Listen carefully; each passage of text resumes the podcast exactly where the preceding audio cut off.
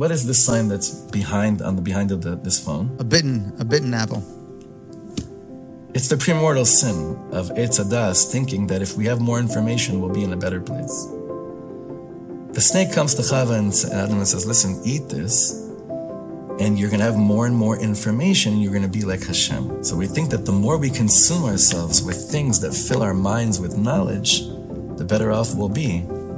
And anyone with like a, an eighth of a cup knows and understands. The further I am from the devices for longer periods of times, and I use them only to communicate exactly what needs to be communicated in a meaningful way, the more I'm filled with Eitz HaChaim, with the tree of life. And I think the struggle is going to be boiling down to how many of us can give each other strength to really be disciplined in this department and use it only to transfer and transmit Eitz HaChaim and to stop injecting ourselves with Eitz HaDas.